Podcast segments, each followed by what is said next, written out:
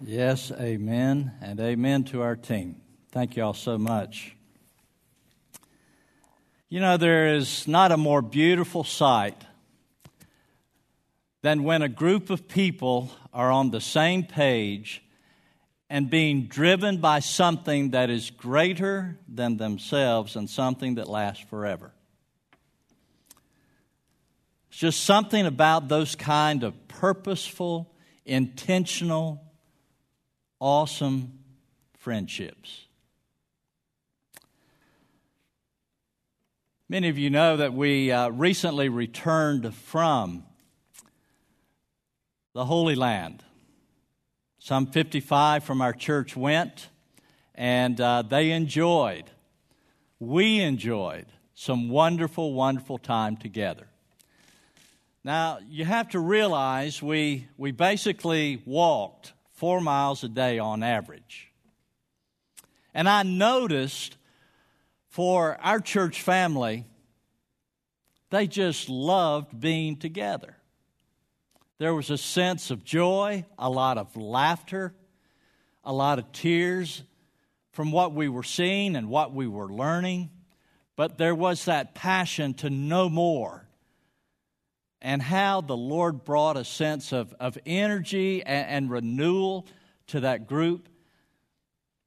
Ann Hayes, many of you know Ann. She's one of our teachers in women's ministry. And, um, well, she's, she's up there in years, you know, just like I am and so forth. And, you know, the week before we left, Ann had a medical procedure a defibrillator and pacemaker because of heart issues. And um, a week before going international, her first time. And I noticed, as did Renee, day after day, Ann was walking. The only time she took a taxi, it wasn't because of an uphill climb, but a downhill because we were on the Mount of Olives going down to the Garden of Gethsemane. It was really steep, and so she took a taxi just for a short run. And oh, how passionate she was about what she was seeing and who she was seeing those sights with. How are you? When, when you think about your life, your life's investments, and what matters most, where does your mind go? You know, everything that man builds and accomplishes and so forth has a, has a shelf life. With the exception, if we build our lives upon God's word and people, we are building our lives upon what lasts forever. That's a keeper. I may be showing my age here, but years ago, you know, the uh, Peanuts comic series and uh, Charles Schulz uh, put it this way You know, I love mankind, it's just people I can't stand. You know, here in Atlanta, we, we live a fast paced life. And sometimes we can get put out with the slightest of things when we're stressed. You know what's gotten me this past week? Being at a stoplight about four or five cars behind, and the lead car, when the light turn green, turns green, they do nothing. They just sit there. Maybe traffic gets you. But for us to come back a moment and realize what is most important. When I think about the Apostle Paul and the friends he was making, this story that unfolds in Romans chapter 15 is just such a personable side to the Apostle Paul's life. And so we have the opportunity to just be reminded that enduring friendships built around the gospel is priceless. I heard some time ago of one who who put it this way You know, there are friends for a season, friends for a reason, and if by chance you're fortunate, you will have some friends for a lifetime. when I was starting out in vocational ministry some 40 years ago. Renee and I, we were starting out in ministry. She was handling praise and worship, and I was the lead pastor. And there was a country music artist, King Edward Smith. He was inducted into the Hall of Fame. Well, we enjoyed a few years together, and um, he was just a country guy with such wisdom. And something he said really resonates still with me. He said, Mike, if you end your ministry being able to count on the fingers of just one hand those who have stood by you and stood with you, your ministry will be marked as success. Isn't that amazing? When you think about the hundreds and hundreds of people that pass our way.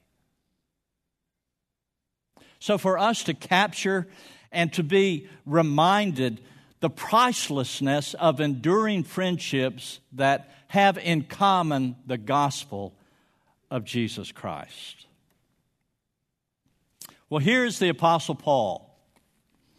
And we're going to step into Paul's life and learn and be reminded of some very important things. So, this account in Romans chapter 15, Paul is in Corinth. And he is wanting to prepare his friends in Rome for his coming. And so he writes this letter from Corinth. And he tells them, I have been wanting to see you for a long, long time. And so I just want to, to let you know what my plans are.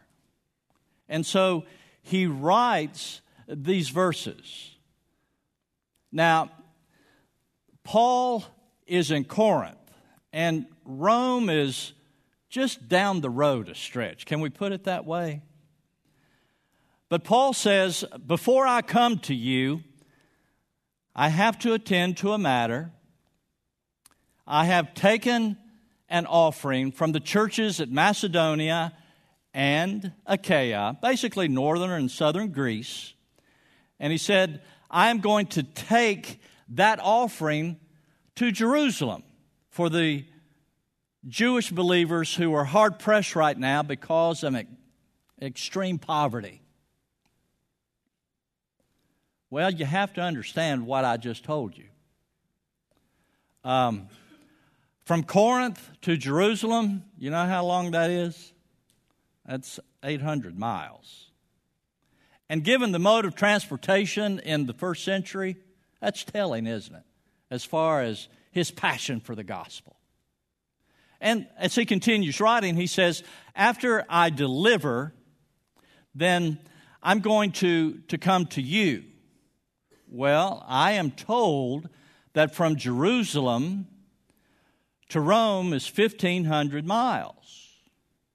And he said, I'm just going to be passing through.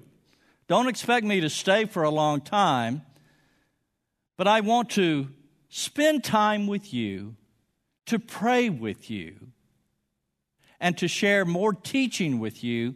And then I'm going to make my way to Spain. You know how far Spain is from Rome? I am told 700 miles. So here is Paul no supersonic jets, nothing like that. He's just laying out for his friends in Rome his plans to travel some 3,000 miles. And it was like nothing. Such commitment to enduring friendships, such commitment to that which lasts forever. And you know, that's kind of contagious for me. How in the world could somebody be so committed and driven? It was because the gospel was resonating so deeply into his heart. Paul's life was literally transformed. Don't forget how Acts opens up. And Paul's life on the road to Damascus was literally transformed. He was once a hater of the faith, now he's a lover of the faith. And he's putting everything on the line every single day. So here is Paul writing from Corinth to his friends. So for us to be fully alive, what's it going to take? In terms of living with eternity in view. It really does come down to just two things. And we see this so clearly in this 15th chapter. Paul talks, first of all, about the message. His, his core message is this it is the gospel of Jesus Christ. He was focused on that, he never deviated from that. And I know in our day and time, when we hear gospel, we know it means good news. And it was good news because of what God did through his son Jesus in paying for our sin on the cross. And when we receive Christ into our life, then his blood that was shed on that cross is applied to our sin, washing it away. And so nothing stands between us and the God who made us. And he looks upon us through the righteousness of his son, Jesus Christ. There's a huge emotional and psychological benefit to that, one would have to agree. We needn't struggle with acceptance, with forgiveness, and such.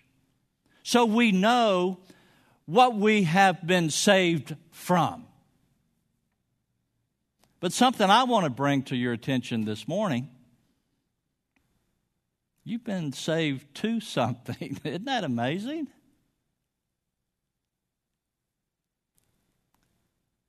We have been saved to join Paul, the heroes of the faith. We have been joined to the myriad of believers, past and present, and those yet to come, to join in and sharing this gospel. Now, now if I were to say this, there are no lone rangers in the body of Christ, would, would that resonate at all? You know, the Apostle Paul, there were a lot of people that built into his life. I mean, Gamaliel, I mean, he, he had his teachers.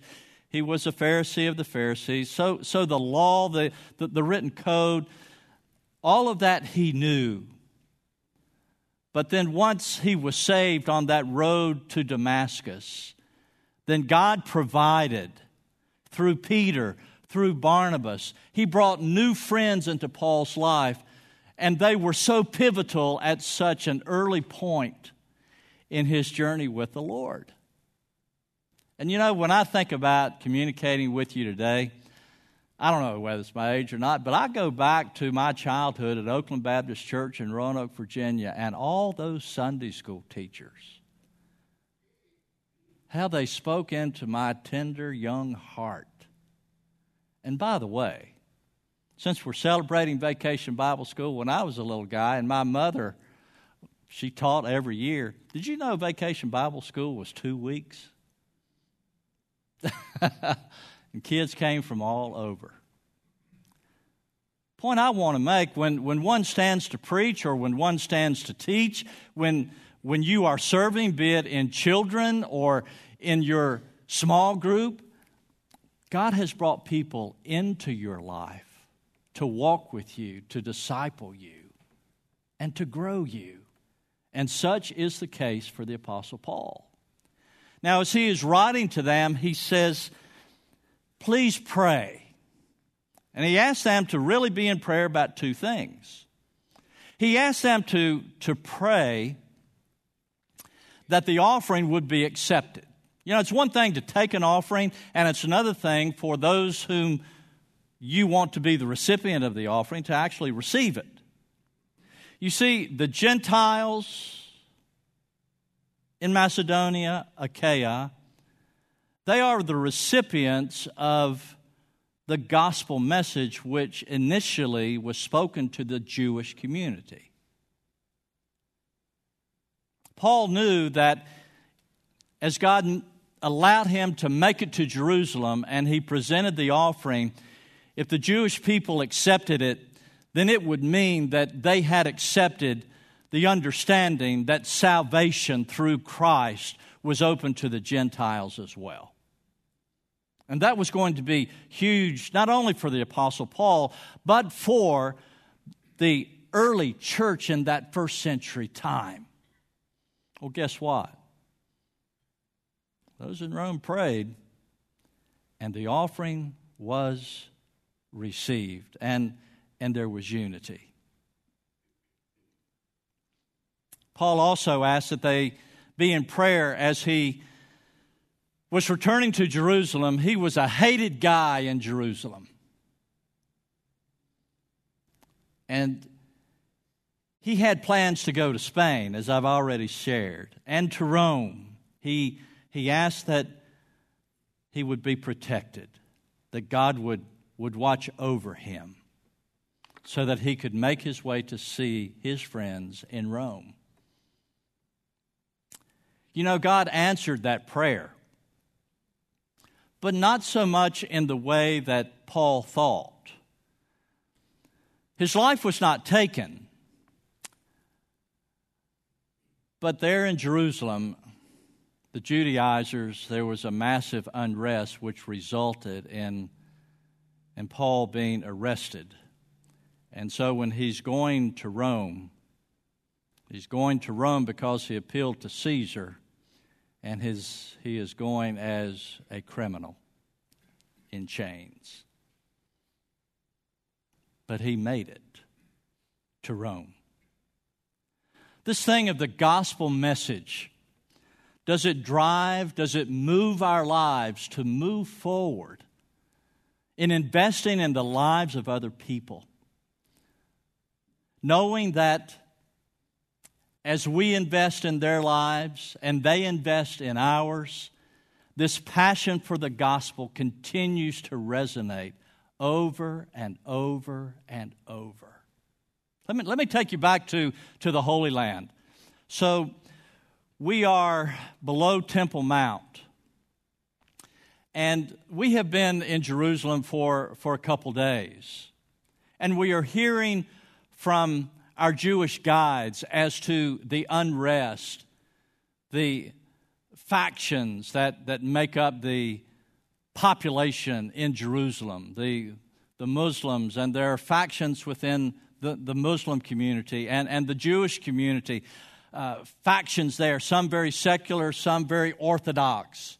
And the Christian community, you, you, you have your fractures and so forth. Before going to the Holy Land, I sat down with Dr. Youssef, and he was letting me know current events and so forth. And, and what he shared, it was, it was just captivating me. And I said, Dr. Youssef, it sounds like the issues that are in Israel right now, only Jesus Christ is going to solve and bring people together. And he became very animated at that point strongly agreeing that only through Christ can men be brought together. In this fractured world in which we live, that is even now close to home in our own society. And so Paul is praying, asking that the gift would be received and that God might allow him to continue his ministry as he goes to Rome, sharing the gospel of Christ.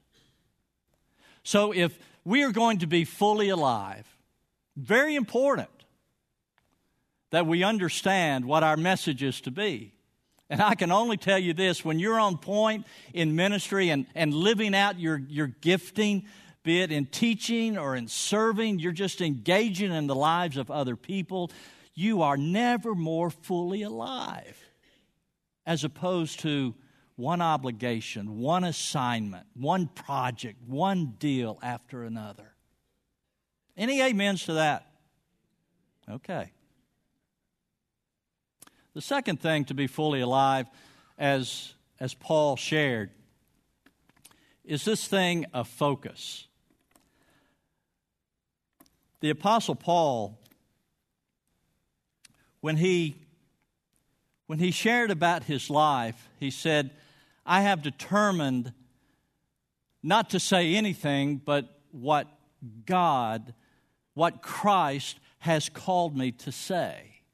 In other words, he was measured, he was focused, he was on point.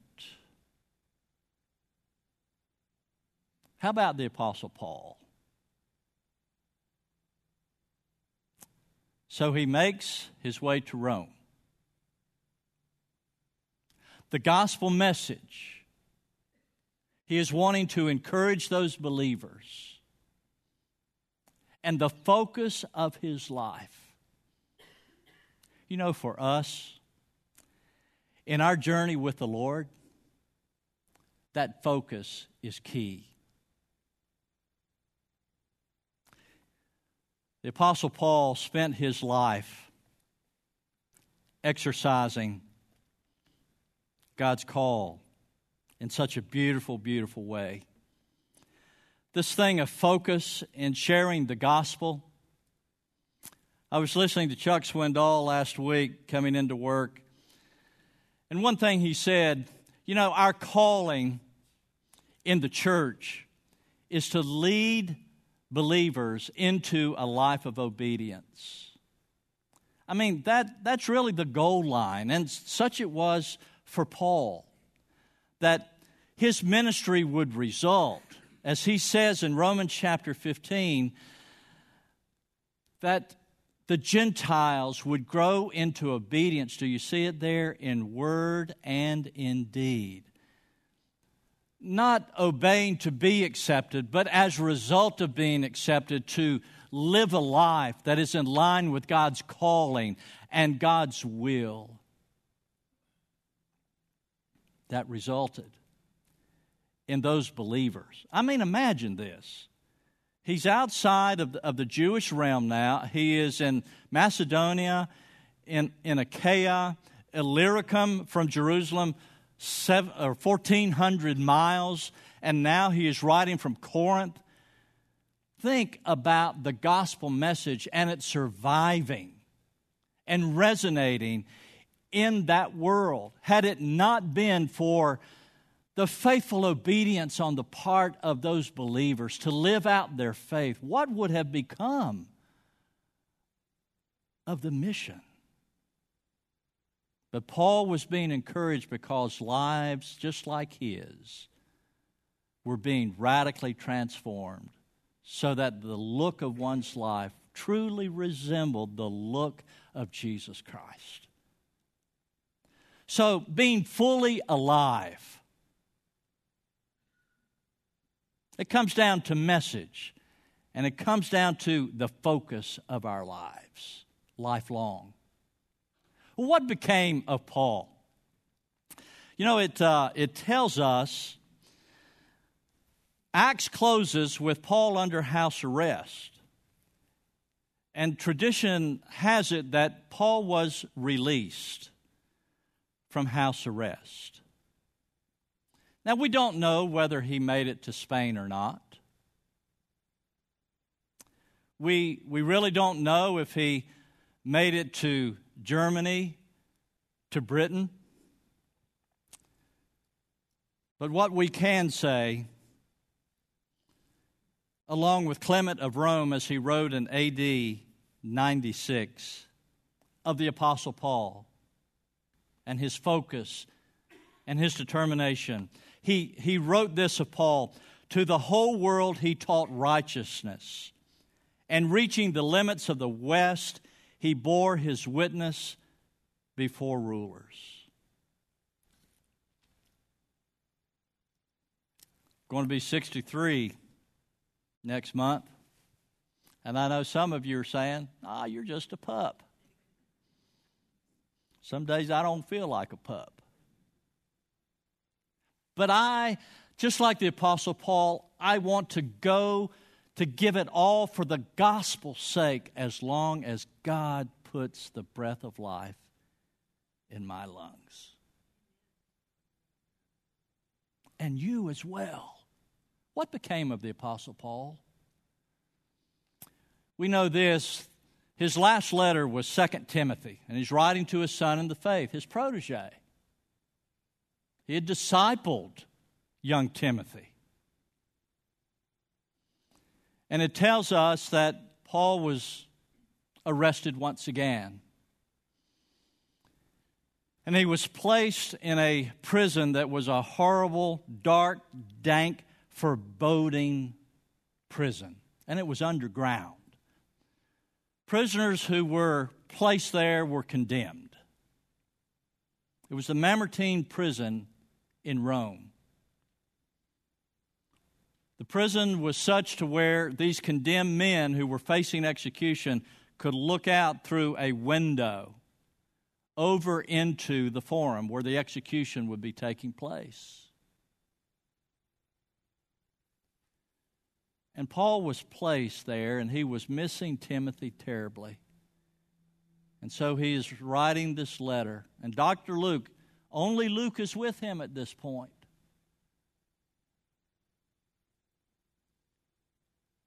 And Paul is writing to Timothy My time of departure is at hand. I have fought the good fight, I have kept the faith. And can you imagine Paul looking out in the midst of that dark, dreary dungeon that was only about eight feet high, 15 feet square, just rock, and to look across the way into the forum? Knowing what was going to happen. But Paul never wavered. He never doubted the message. He never lost his focus. And a lot was riding on that because from that, Timothy and Luke would take the message as to how Paul responded in the last days of his earthly ministry. Is there any quit in you? Please tell me no. Where the gospel is concerned, please tell me that there are others in your life. And if you have, because of the dance of life, become somewhat isolated in relationships, and it's just you and the dog,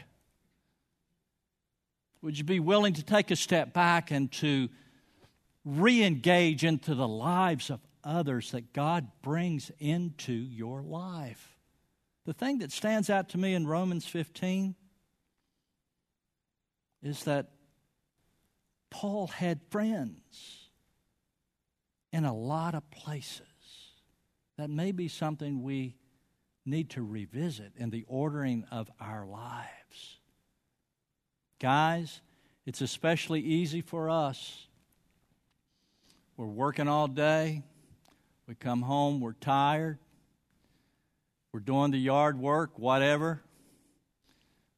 We're spending time with the kids, spending time with the wife.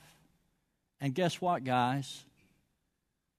We can wake up one day and realize we don't have one close male friendship. Now, how's that working for you? For me, it doesn't work too good. That's why men's ministry is so key for us as men to huddle together so that the fire continues to burn brightly. Well, you may be thinking, well, that's the Apostle Paul. I'm not Paul. I don't know where he got that kind of determination. He was a real smart guy in theology and philosophy. I just can't really plug into Paul's life. I mean, I appreciate it and I'm inspired by it. How about let's, let's come a little closer to the present? The year is 1904. The man's name was William Borden. He was inheriting, in line to inherit millions of millions of dollars through the affluent Borden family. 16 years of age, he graduates high school. And you know what mom and dad gave him? They gave him a trip around the world. And um, on his travels, he was so gripped with the need that he saw and you know, it was on that trip as a 16 year old student that he committed his life to being a missionary. He comes back home, tells his family, and one of his close friends said, You're just throwing your life away if you're going to be a missionary. And it was very interesting. In the back of his Bible, he wrote these words no reserves. He went on to enroll at Yale University. And uh, he noticed on campus humanistic, moral depravity, and a sinful darkness that permeated the campus. And you know what he did in the midst of that? He had a friend. And he said, Why don't we just pray together each morning? And so Bill Borden would read a little bit of the scripture, and then he and his friend would, uh, would pray. After that first year, his, his year as a freshman, two grew to 150. And it was during his time at Yale he was committed to this time of prayer, but he was also committed to showing God's love in such a way to where he founded Yale Hope Mission for the poor, for the oppressed, for the hungry. He would often be found late at night in the worst part of New Haven ministering to, to the drunks or having a late, late dinner with one who was really hungry, talking to that person about the gospel. And so he's making his way through his years at Yale. And you know, in his senior year, bear in mind there were only 1,300 students on campus. You know how much that prayer group had grown to? 1,000 students. Isn't that cool? And so graduation came, and um, he passed up good offers for some great jobs providing silly money. And he wrote underneath in the back of his Bible, no reserves. He now wrote no retreats. So he graduates and um, he felt called to the Muslim Kansu people in China.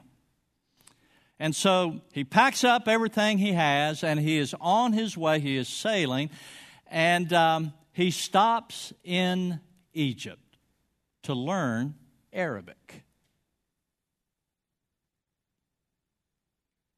And while in Egypt, he contracts spinal meningitis. He's 25 years of age.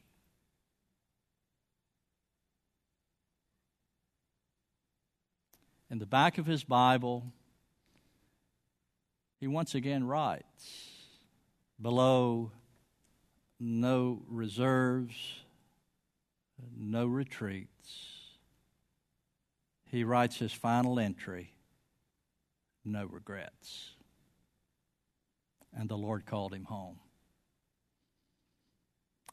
You know, it's not how many uh, days you live necessarily, but the life and the number of days that God gives. Wouldn't you agree with that?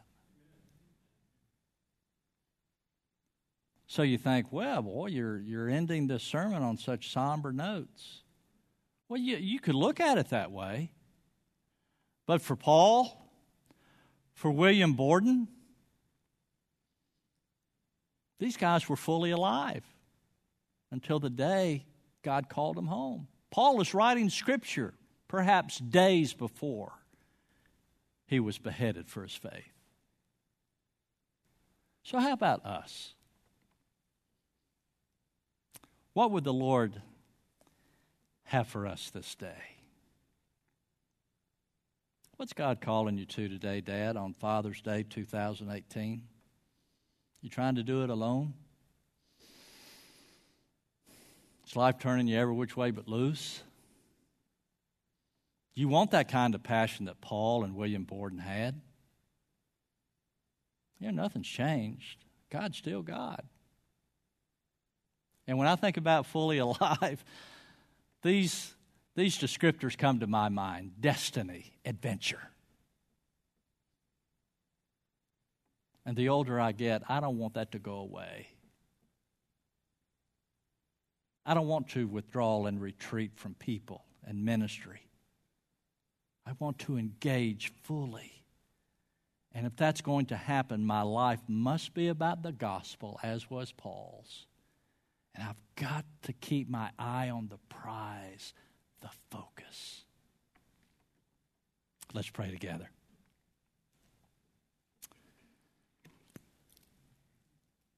Father, you've been kind to speak to us so faithfully this morning. And Lord, on this Father's Day, that you would just press in upon guys on Father's Day. Father, it's, it's real easy for us to think that the best of life is in the rearview mirror for our country, for our world. Tough times. But Father, in you, through the power of your Spirit, these can be and will be the best of times. Father, that we might rediscover, if need be, your call your direction for our lives.